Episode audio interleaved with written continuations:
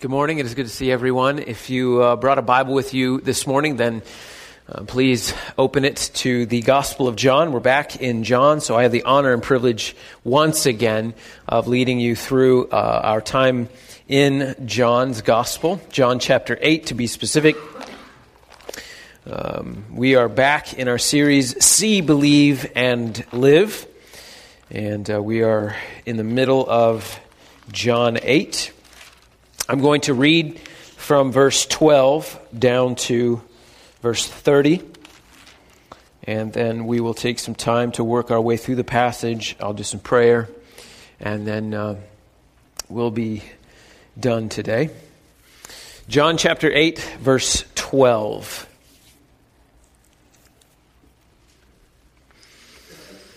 Again, Jesus spoke to them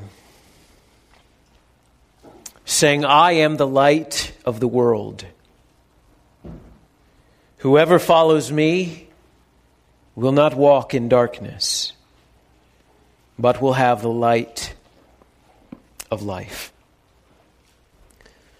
So the Pharisees said to him, You are bearing witness about yourself. Your testimony is not true. Jesus answered, Even if I do bear witness about myself, my testimony is true. For I know where I came from and where I'm going. But you do not know where I came from or where I'm going. You judge according to the flesh. I judge no one. Yet even if I do judge, my judgment is true. For it is not I alone who judge, but I and the Father who sent me. In your law, it is written that the testimony of two people is true. I am the one who bears witness about myself, and the Father who sent me bears witness about me.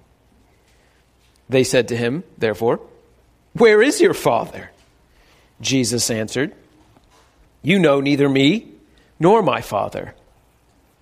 If you knew me, you would know my Father also. These words he spoke in the treasury as he taught in the temple. But no one arrested him because his hour had not yet come. So he said to them again, I'm going away, and you will seek me, and you will die in your sin. Where I am going, you cannot come. So the Jews said, Will he kill himself? Since he says, Where I'm going, you cannot come. He said to them, You are from below. I am from above. You are of this world. I am not of this world. I told you that you would die in your sins, for unless you believe that I am He, you will die in your sins. So they said to him, Who are you? Jesus said to them, Just what I've been telling you from the beginning. I have much to say to you about you and much to judge. But he who sent me is true, and I declare to the world what I have heard from him. They did not understand that he had been speaking to them about the Father. So Jesus said to them, When you have lifted up the Son of Man, then you will know that I am he, and that I do nothing on my own authority but speak just as the Father taught me. And he who sent me is with me. He has not left me alone, for I always do the things that are pleasing to him. As he was saying these things, many believed in him. Let's pray together. Lord, send your light and your truth so that we may follow you and not walk in darkness, but to have the light of life. Lord, may be true of us in this place what it was said of those who heard Jesus. Many believed in him. Let us hear your words. Let us see the beauty of the Son of God and let us turn from our wicked ways, from the idols of our heart, and place our trust in you alone. Do this for Jesus' sake. Amen. I've become almost obsessed with a particular variety of viral videos. It's the one where colorblind people put on those Enchroma glasses. Have you seen these? Um, sometimes it's a, it's, a, it's a parent putting on glasses for the first time and seeing the color of their baby's eyes. My favorite is one of a large, burly man, and probably in his 50s, and uh, he's on the back porch of his home, and it's his birthday, and he's enduring his family singing happy birthday to him and taking pictures. And after they're done singing, he opens his birthday present from his wife, and he's confused to see a pair of sunglasses. At his wife's bidding, he puts the glasses on, and for the first time, shades of, of gray are, are flooded with color. Balloons and trees and flowers. He keeps taking them off and putting them back on and making, um, making, making uh, comments about what he sees. And this late 50s big, burly man, tears are streaming down his cheeks, and he's swinging his arms like a boy on Christmas. Have you seen the ones where the uh, a, de- a, deaf person is, is fitted with special hearing aid and they hear for the first time? Have you seen the ones where a, a baby is crying because it's getting fitted and messed with, and then as soon as it's turned on, the baby hears her mama's voice for the first time and she stops mid cry. I, I watch these videos and I cry almost every single time. And I wonder why is it that those videos, when someone sees color for the first time and hears noise, hears music for the first time, a husband hears his wife's voice for the first time, why is it that those videos affect us so much? If you're a Christian, I think you know the answer seeing color in a world of muddied gray and hearing the voice of those you love most for the first time is a fraction of that glorious thing which your God has done for you when you placed your trust in Jesus. God healed your spiritual blindness and opened your eyes to see the beauty in His Son for the first time. He opened your ears to hear the voice of the one your soul has loved for the first time. We're moved by stories like this because, in a way, they are our story. Going from gray to color, from silence to an orchestra of sound, from death to life, from darkness to light. And that is the story of every person who has been saved by the Lord Jesus Christ. If that is not your story, my unbelieving friend, I pray that it would become your story today. I pray that as we read again the Word of God from John chapter 8, that God may open your eyes and open your ears, and you would see and hear for the first time the sights and sounds of the glory of the God of the Bible, as so many in this room have. If I were to summarize the passage in one sentence, it would be this. You can have that. You see this in your in your handout. Unless we see and believe and follow the Lord Jesus as Savior, sent from God, we will die in our sins. I have four points this morning. The first point is found in verse 12 Jesus is the light of the world. John chapter 8, verse 12. Again, Jesus spoke to them, saying, I am the light of the world.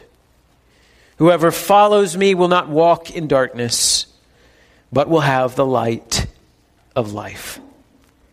The gospel writer John is a masterful author. And he sort of paints the backdrop of this passage. Uh, from chapter 7, we learn that the Lord is teaching these things while he's outside the temple during the Feast of Tabernacles. The Feast of Tabernacles was a joyous time for God's people where they celebrated what God had done for them as he led them through the wilderness. Uh, uh, the Bible teaches that God had delivered Israel out of slavery in Egypt in through the wilderness. For 40 years they followed a cloud by day and a fire by night. And whenever the cloud moved, the people moved.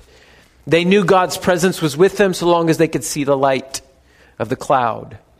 And they would celebrate this every year in the Feast of Tabernacles. We learn in, in John 8 20, verse 20, that Jesus is teaching these things to the people during this time of the year in a part of Jerusalem, or part of outside the temple, called the treasury. Now, the treasury is also known as the court of women. It was a large open area outside the temple.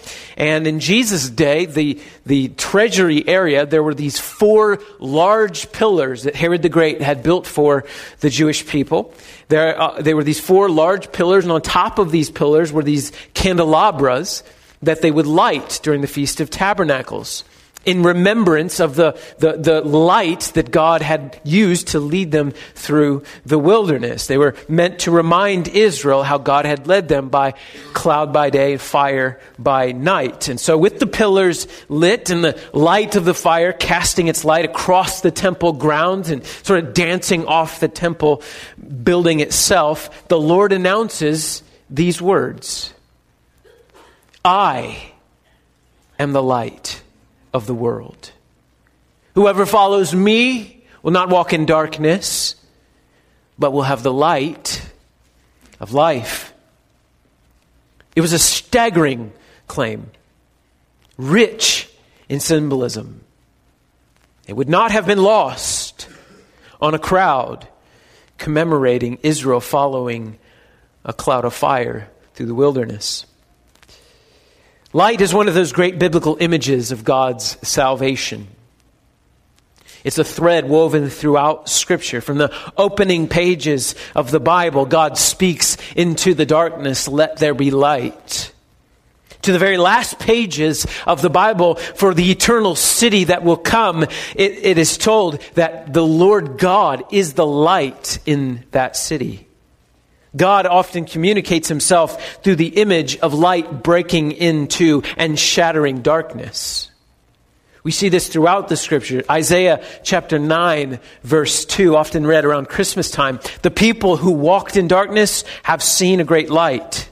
Those who dwelt in a land of deep darkness, on them has light shone. King David sang in Psalm 27 The Lord is my light and my salvation. Even the Apostle John opens this gospel with these lines The light shines in the darkness, and the darkness has not overcome it. The Bible teaches through mankind's rebellion against God, sin had cast the world into a terrible, tragic darkness. And the plight of every man and every woman is that of the first man and the first woman, preferring sin preferring sin over God and driven from God into a dark and cold world, barred forever from the presence of God. Ephesians 2 12 puts it succinctly without hope and without God in the world. Such is your condition, my unbelieving friend. Enslaved to sin?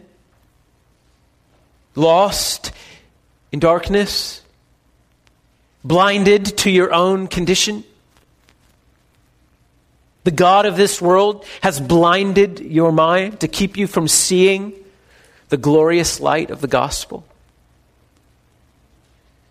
What a Christian sees as precious, you see as foolish. And yours, my friend, is a world of darkness and ignorance and folly. It is a, is a world without light and without color and without sound. But there's good news to you, good news to us all. As dark as sin has made this world, God has shined His light into our dark world through His Son, Jesus Christ. And those who are trusting in Christ, God has opened their eyes to see the light of the glory of the gospel. He has broke the power of the enemy. He has healed our blindness. He has healed our deafness.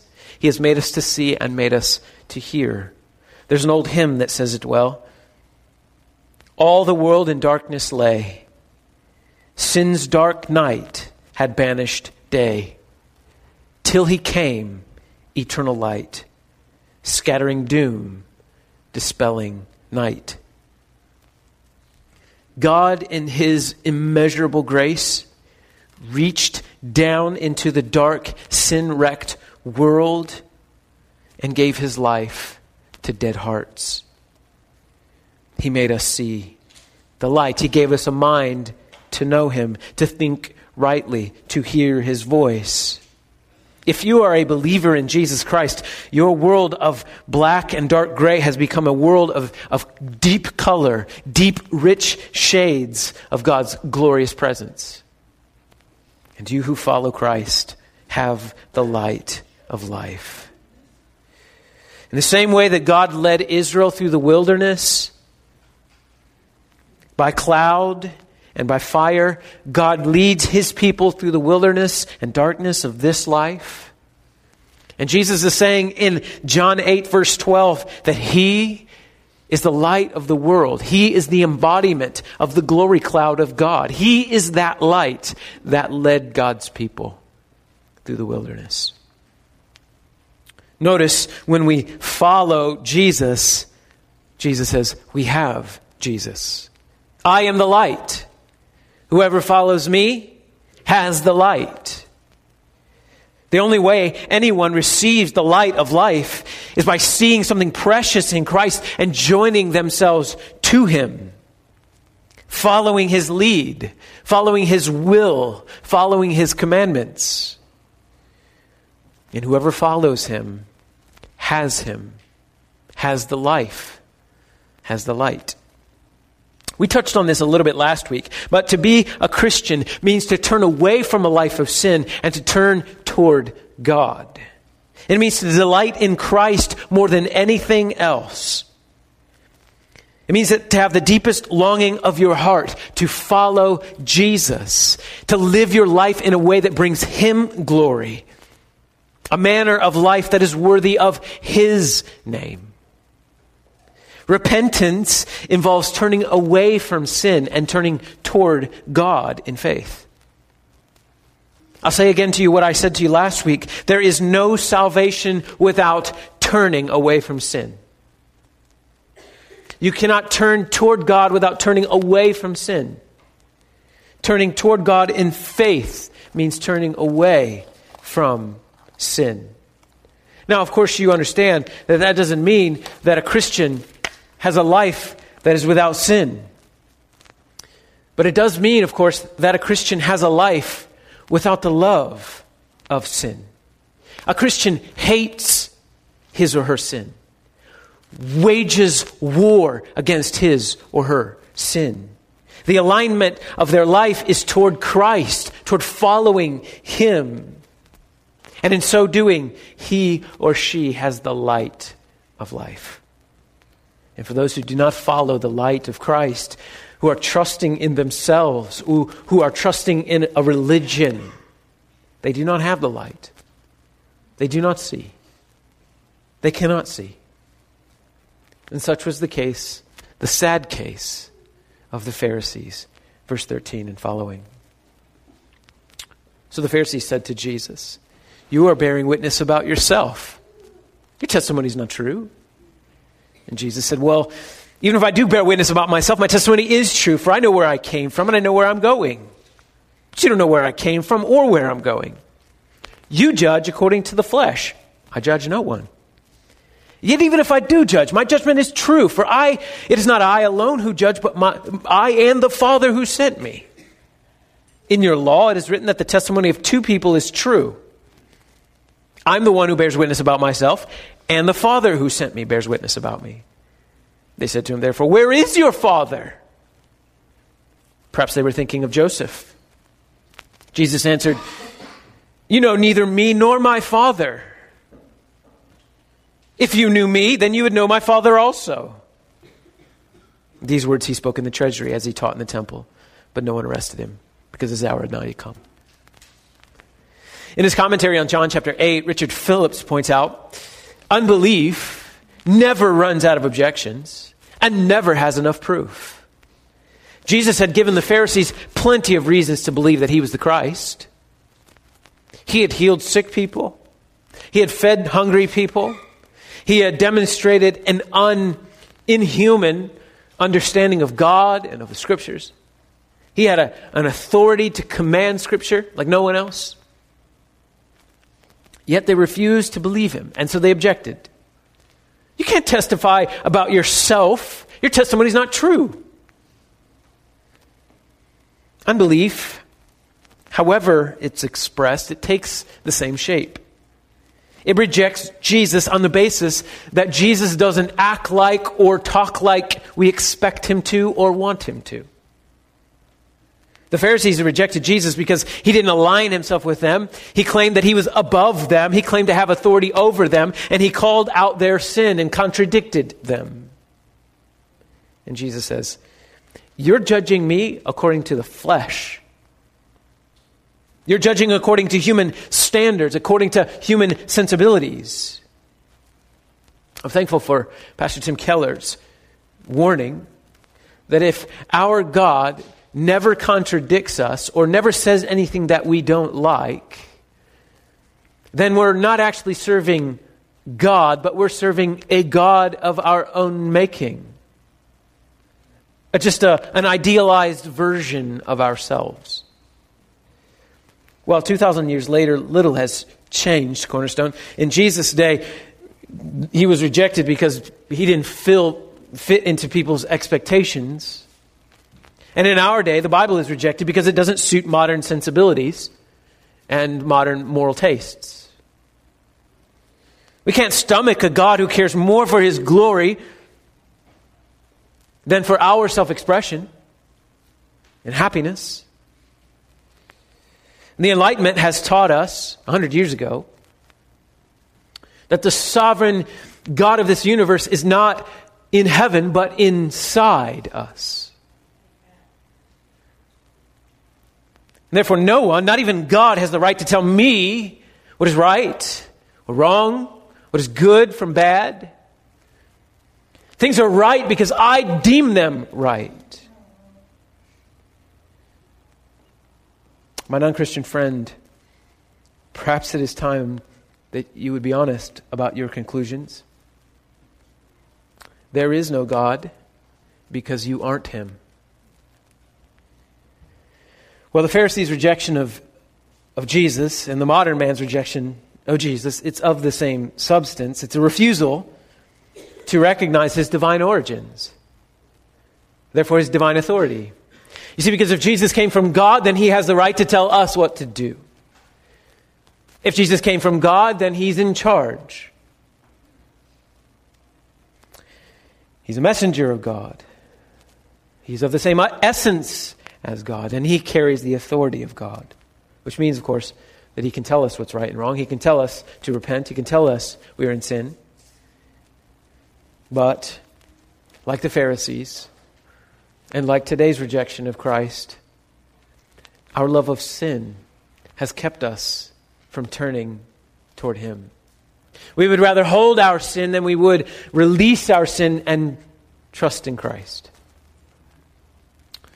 Once a colleague of Sir Isaac Newton came to the professor and asked him to discuss why he was having trouble believing in Jesus Christ as Newton had believed. And the brilliant physicist told his friend, Sometimes I come into my study, and in my absent mindedness, I attempt to light my candle when there's an extinguisher over it. And I fumble about trying to light it, but cannot. But when I remove the extinguisher, then I'm able to light the candle.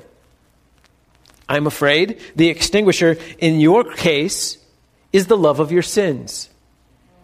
It is deliberate unbelief that is in you. Turn to God in repentance. Be prepared to let the Spirit of God reveal His truth to you, and it will be His joy to show the glory of the grace of God shining in the face of Jesus Christ. And so I wonder what extinguisher have you placed over the candle in your life? Might it also be a love of sin that keeps you from believing in the gospel? Might it be an objection to the Bible has more to do with you not wanting it to be true than with it actually being true? Well, whatever your reason, and I'm sure you have a reason, your reason is not good enough to endure what the Lord says next. Here comes some heavy words. Verse 21. So he said to them again, I am going away, and you will seek me, and you will die in your sins. Where I'm going, you cannot come. So the Jews said, Will he kill himself? Since he says, Where I'm going, you can't come. He said to them, You're from below, I'm from above. You're of this world, I'm not of this world. I told you that you would die in your sins, for unless you believe that I am He, you will die in your sins. So they said to him, Who are you? Jesus said to them, Just what I've been telling you from the beginning. I have much to say about you and much to judge. But he who sent me is true, and I declare to the world what I have heard from him. Notice, my friend, at the beginning of this passage, the Lord said, I am the light of the world. That definite article is in the original, and it is a very important little definite article. The Lord did not say, I am a light in the world. I am among the lights in the world. If there is any light in the world, I am the light of the world. There is only one. Means if you don't have Jesus, you're in darkness. And there are implications of this darkness, and they are grave physical death and spiritual death. Verse 21 I am going away, you will seek me, and you will die in your sins.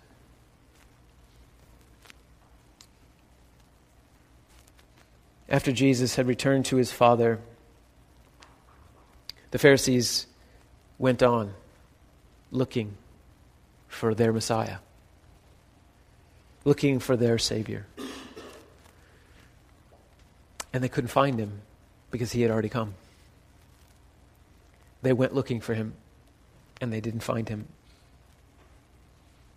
And in their looking, and in their searching for a Savior apart from Jesus Christ, they died in their sins. This is true of us. There is no Savior apart from Jesus Christ. All other Saviors will lead to death. There is no Savior that will save you from your sins. Where I go, Jesus says, you cannot come. Jesus is going to the Father. Without Christ, you can't go to the Father. So the crowd is confused by this statement. They thought that he said he was going to kill himself. So, lest there be any confusion in, in, in, this crowd, let me just be clear. Unless you see and believe and trust in Jesus Christ as the only Savior from sin, you will die in your sins and be banned from heaven eternally. You can't go to heaven. Heaven is only a, pra- a place that you can be brought to. And the only way to be brought to heaven is in Christ. Verse 24 is about as clear as it can be. Unless you believe I am He, you will die in your sin. That is a heavy verse, a heavy statement from the Lord. But notice, if you will, there's also tremendous hope in that verse? Of course, he's saying if you don't believe, you will die in your sins, which, which is also to say that if you do believe, you will not die in your sins. If you believe in Jesus Christ, your sins will be washed away. Now, it's critical to note the object of your belief. What are you believing in? Well, not what, but who, right? Unless you believe that I am He. Actually, that word He doesn't appear in the original Greek. That was added by the translators for clarity. Verse 24 literally, literally reads, Unless you believe I am, you will die in your sins. It's the same thing in verse 28. Skip down to verse 28. He is added in that verse. Literally, it reads, When you have lifted up the Son of Man, you will know I am. Which is tremendously significant. Lord willing, we'll see why in a couple of weeks. The point is this the object of the faith of a Christian is a person, not a creed, not a confession, a person. God the Son, Jesus Christ. What saves you from the wrath of God is trusting in the Son of God. We must believe in Him. If you have believed in Jesus, you will not die with your sins. Your sins will die without you. By sending his son to the cross, Almighty God satisfied the punishment for your sins. They are no longer, they have been forgiven. The penalty has been paid. Well, this heavy statement prompts the, the, the crowd to ask, who, who are you? To make such a claim, who are you? Well, it's a great question. Who is he? It's the most important question you'll ever answer. And your answer will determine your eternity. Who is Jesus of Nazareth? Last point, verse 27 to 30.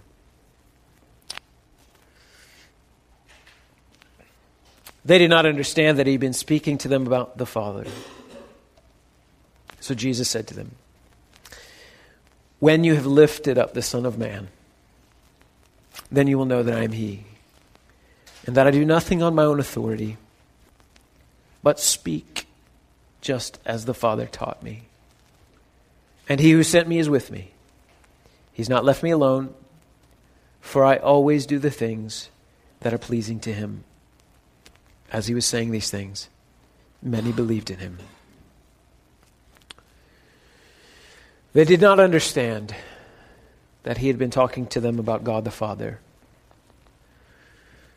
how their prejudice had blinded them. But the Bible teaches that unless a man is born again, he cannot see the kingdom of God.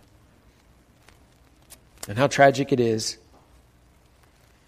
that a person like the Pharisees, who knew the scriptures, would have the very fulfillment of those scriptures standing before them and not recognize him.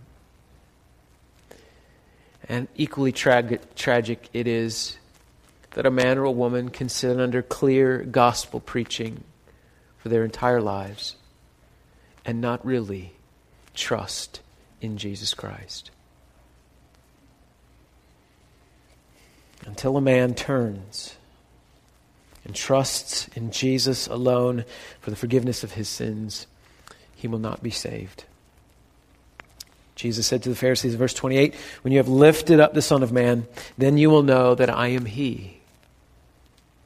By lifted up, Jesus is referring to the cross. In just a few short months after this passage, Jesus will be beaten, spit on, and nailed to a cross and lifted up for everyone to see. And while his enemies didn't know it at the time, the light of the world would cast its greatest beam of light into the darkness when they sent him to the cross. As they tried to snuff out the light by killing him, in his death, the light of his glory would shine brightest. The cross of Jesus Christ is the center of the Christian message. The cross of Christ is the blazing center of God's glory demonstrated to the universe. Jesus' cross is the proof of his life and the proof of his message. It is the proof of his divine origin. It is proof of his divine nature. It is proof of his authority. The cross is proof that Jesus is God.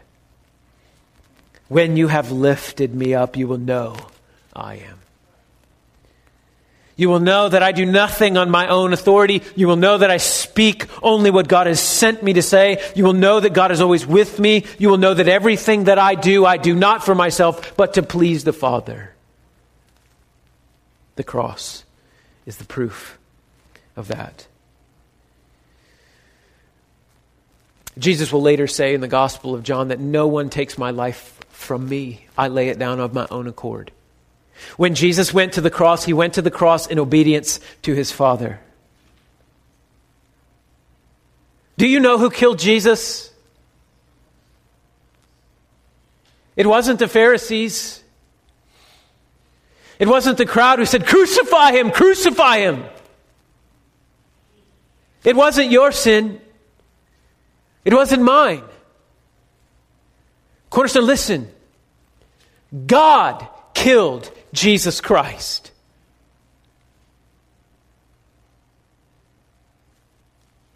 Romans 8:32 God did not spare his own son but gave him up for us all. Acts 2:23 This Jesus was delivered up according to the definite plan and foreknowledge of God. This is clear in Isaiah 53. We esteemed him stricken, smitten by God, and afflicted.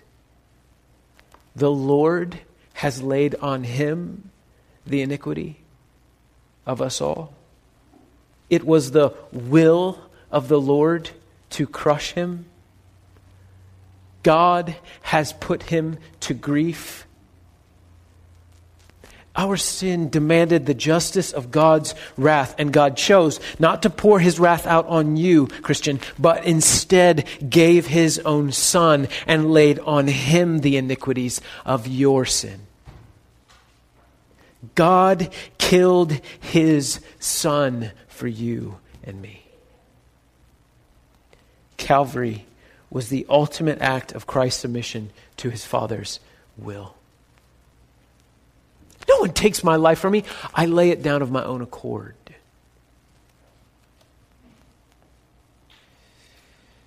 Jesus laid himself on the altar of sacrifice. God held the knife. And Jesus was crushed under the weight of your sin. Jesus was crushed under the weight of your pride. Jesus was crushed under the weight of your lust. Jesus was crushed under the weight of the careless words that you speak. Jesus was crushed under the weight of your snippy little statement to your wife when you're frustrated. Jesus was crushed under the weight every single time you turn away from your spouse and turn to something else for validation. Jesus was crushed under the weight of your greed.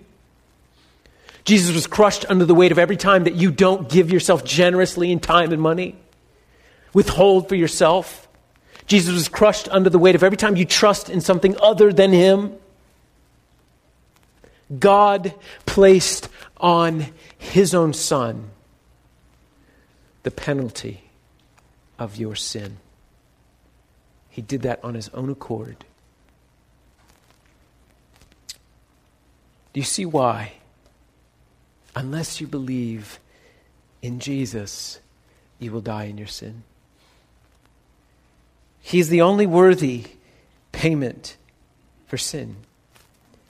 Do you see how offensive it is to God, who did not spare his own son to save you when you trust in someone or something other than Christ?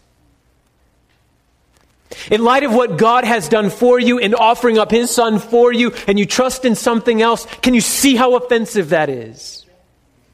It's not just a tiny little sin, friend. It is rebellion and treason against God who killed his own son on your behalf. Sin is no small thing. Only Jesus could satisfy the wrath of God. Only Jesus paid the price. And unless you believe in Jesus as your Savior, sent from God, you will die in your sins. There is no other Savior. There is no other payment. There is no other satisfaction for the wrath of God.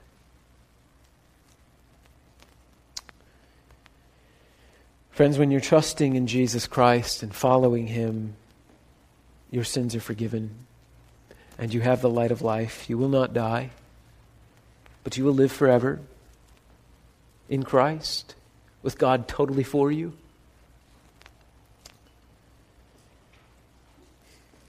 And so, my call upon all of us this morning is to look to the cross.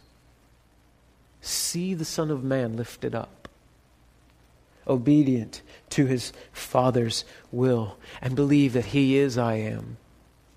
He is God from God. He is the only Savior from sin. And by trusting in Him alone and by following Him, you will have the light of life.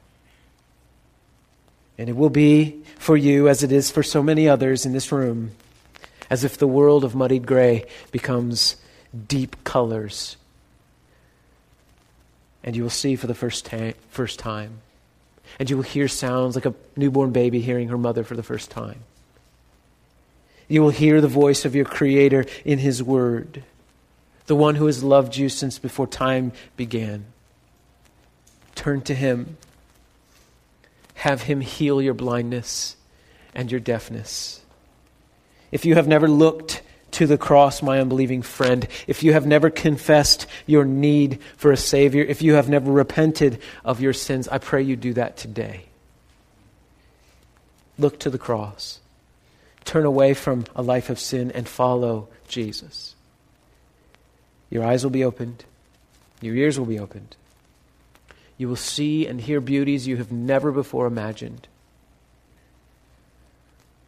If you've never done that before, I would love to sit down with you. I would love to talk with you. And maybe God may be pleased to give you your own pair of EnChroma glasses and allow you to see color and light for the first time. Let's pray. Father, you have sent your light and your truth. May we follow that light and that truth to the cross, where you shed your Son's blood for our sin. Lord, if there is anyone in this room who has never trusted in Christ, I pray that you would change their heart. Allow them to see the false saviors they're trusting in and to turn to Christ in repentance, to confess their need for Jesus, and to believe in Him and to be saved. For those who are trusting in Christ, would you embolden us in our witness to live a life worthy of the Son of God, to follow Him wherever He leads, so that your glory and the beauty of the message of the gospel would be dispensed through your people in their life, through their life so that Jesus would receive the praise he is due. In Jesus' name.